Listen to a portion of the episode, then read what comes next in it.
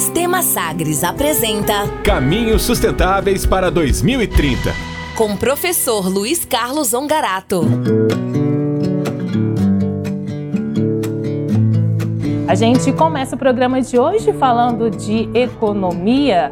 Nós temos toda terça-feira aqui o nosso parceiro, professor de economia, especialista no assunto, o professor Luiz Carlos Ongarato. Nós vamos dar continuidade à nossa série sobre os Objetivos de Desenvolvimento Sustentável, a Agenda 2030 da ONU. Dando então continuidade a essa série, nós recebemos aqui no Tom Maior, toda terça-feira, o professor Luiz Carlos Ongarato. Professor, boa tarde, bem-vindo mais uma vez aqui aos, ao Tom Maior. Boa tarde a todos que me acompanham aqui na Sagres. Boa tarde, Jéssica. É um prazer falar contigo novamente. Estamos aqui para o nosso quinto episódio hoje. Exatamente, professor. Dando então continuidade a essa série né, sobre os Objetivos de Desenvolvimento Sustentável, a gente está no Objetivo 8, Emprego Decente e Crescimento Econômico. E hoje o nosso tema é a meta 8.5, professor. O que, que estabelece essa meta? Bom, a meta 8.5 ela é uma continuidade da, do que nós falamos na, no último episódio, né, na semana passada, que é sobre as condições ah, de igualdade em promoção do emprego entre homens, mulheres é, e pessoas com deficiências. A inclusão, ela fala sobre a inclusão dentro do mercado de trabalho e tem como meta reduzir em 40% a taxa de desemprego até uh, nos próximos anos. Lembrando que é uma meta que ela foi desenvolvida já há cinco anos atrás e que o nosso desemprego ele era menor do que ele é hoje. Então, a, a meta fala em reduzir 40%, mas ela já deve estar aí para uma faixa de 60%, 70% de desemprego. Ainda mais, né, professor, que tem o fator da pandemia também que contribui para que essa meta talvez tenha que ser bem maior mesmo. É, professor, como então está a realidade do mundo quando a gente fala em inclusão no emprego de mulheres, de jovens, de pessoas com deficiência? Qual é o cenário que nós temos?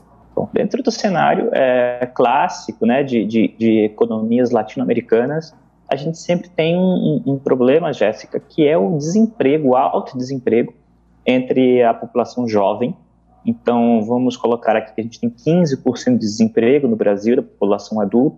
A população jovem, a gente deve ter uma faixa de 30%, 35% até 40% de desemprego. Não somente o desemprego, ele é um, um índice acompanhado de perto aí pelo, pelo IPEA, uh, o Instituto de Pesquisas Econômicas Aplicadas, mas também o índice de desocupação, que é o que? Aquelas pessoas que poderiam estar empregadas e não estão. E se torna um índice importante porque ele, ele revela também o nosso potencial de absorção da, da economia, nossa competitividade econômica, mas também, uh, você que nos acompanha aqui na Sagres, Jéssica especialmente, né, uh, principalmente sobre as famílias que dependem economicamente, muitas vezes, da, da mulher, da mãe. Então, uh, é um, a ONU, quando ela estabelece essa igualdade entre salários e de condições de emprego, ela também vai falar uh, indiretamente sobre as famílias, as diferentes constituições de famílias, principalmente famílias lideradas por mulheres. Por isso que é para a economia é importante que a mulher tenha uh, um salário uh, equiparado ao do homem, que a gente sabe que hoje, infelizmente, ainda é menor, né, em termos de média de mercado, muitas empresas.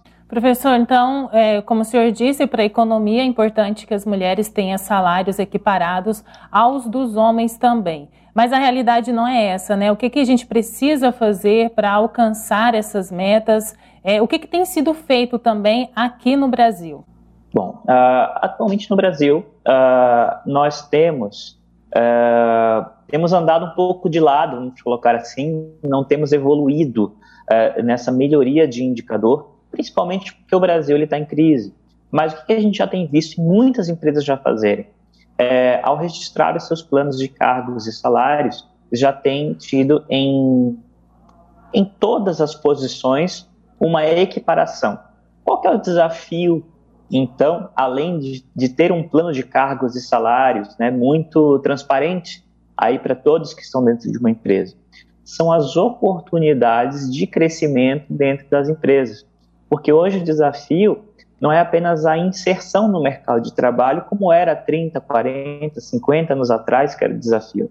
A nossa meta para 2030 é uma uh, oportunidade também em cargos de gestão, é uma oportunidade de ter, de fato, empreendedoras né, na, na questão quando a gente fala da, das mulheres e a, e a equiparação salarial. A equiparação salarial já existe, mas é um, uma questão que vai além, é, principalmente pelo crescimento. As oportunidades de crescimento elas devem ser multiplicadas, Jéssica. É, professor, além dessa questão de equiparar os salários, a gente sabe também que uma, a jornada de uma mulher é muito né, diferente, mais puxada e desgastante, talvez, que a jornada de um homem, né?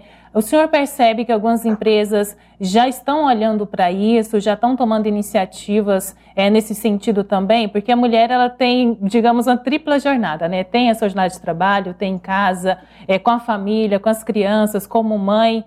É, e muitas vezes né, fica um acúmulo de, de trabalho. Algumas empresas elas já observam, já olham para esse lado também? Ou é uma realidade é ainda é que está distante?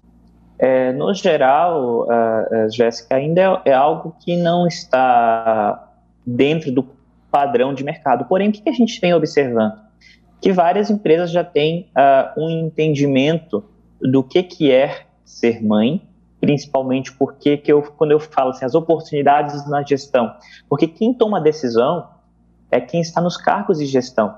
Então, quanto mais mulheres estiverem na gestão tomando decisões, isso é melhor para as mulheres no geral, porque vai é, é, existe uma uma ideia de entender o que é ser mulher dentro do mercado de trabalho, essa jornada dupla, essa jornada tripla que você comentou, é um trabalho que ele muitas vezes ele não é quantificado.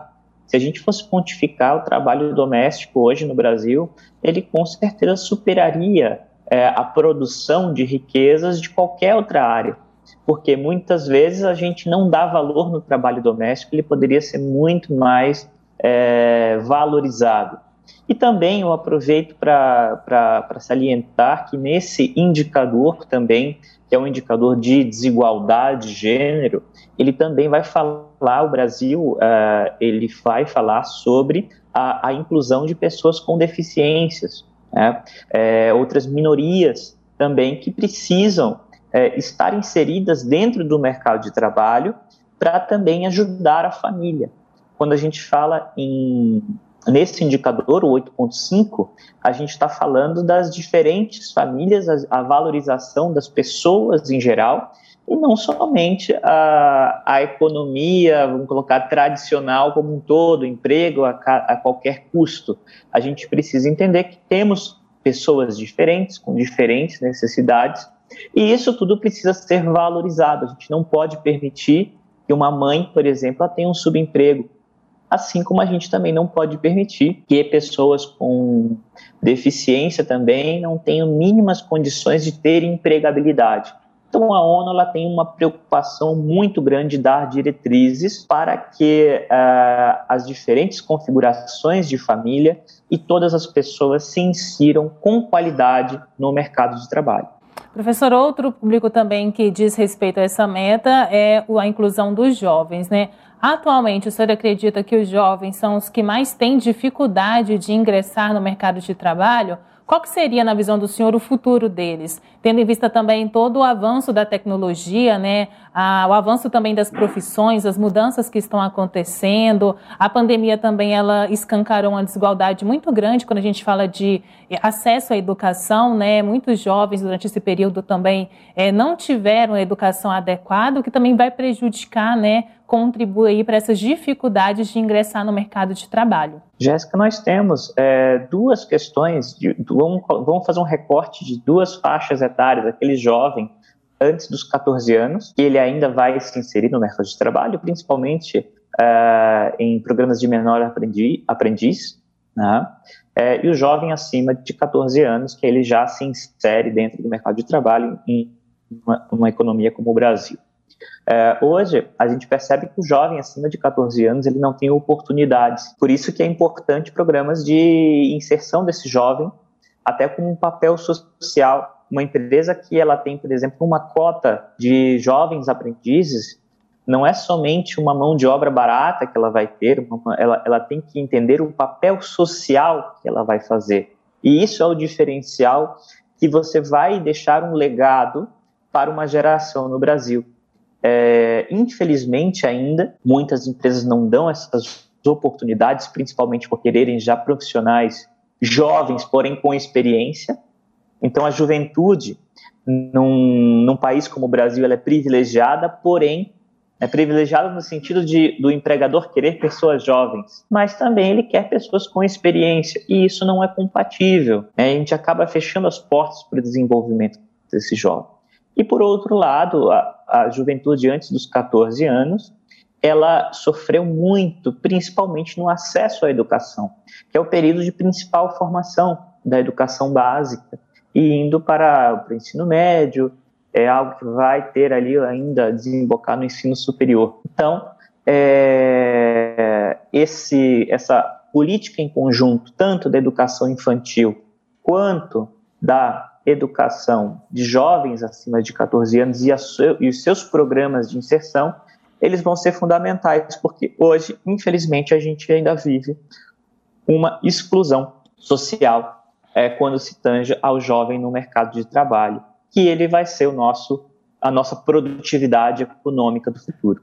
Nós estamos conversando aqui no Tom Maior com o professor Luiz Carlos Ongarato, especialista em economia, dando continuidade aqui à nossa série sobre o objetivo de desenvolvimento sustentável da ONU, objetivo 8, o trabalho decente e crescimento econômico. Professor, outro público também que diz respeito a essa meta são as pessoas com deficiência, né? Pela lei, é, há obrigatoriedade também de que esse público seja, é, seja dada oportunidade de trabalho também para esse público, mas a realidade é que esses cargos, né, as ocupações que são dadas, é dificilmente, como o senhor mencionou no caso das mulheres, são ocupação de líder, né, de de ali um gestor de uma empresa, é, um assistente, um recepcionista. A gente ainda tem muito que avançar também é, quando se fala em trabalho, em inserir né, pessoas com deficiência no mercado de trabalho, né, professor?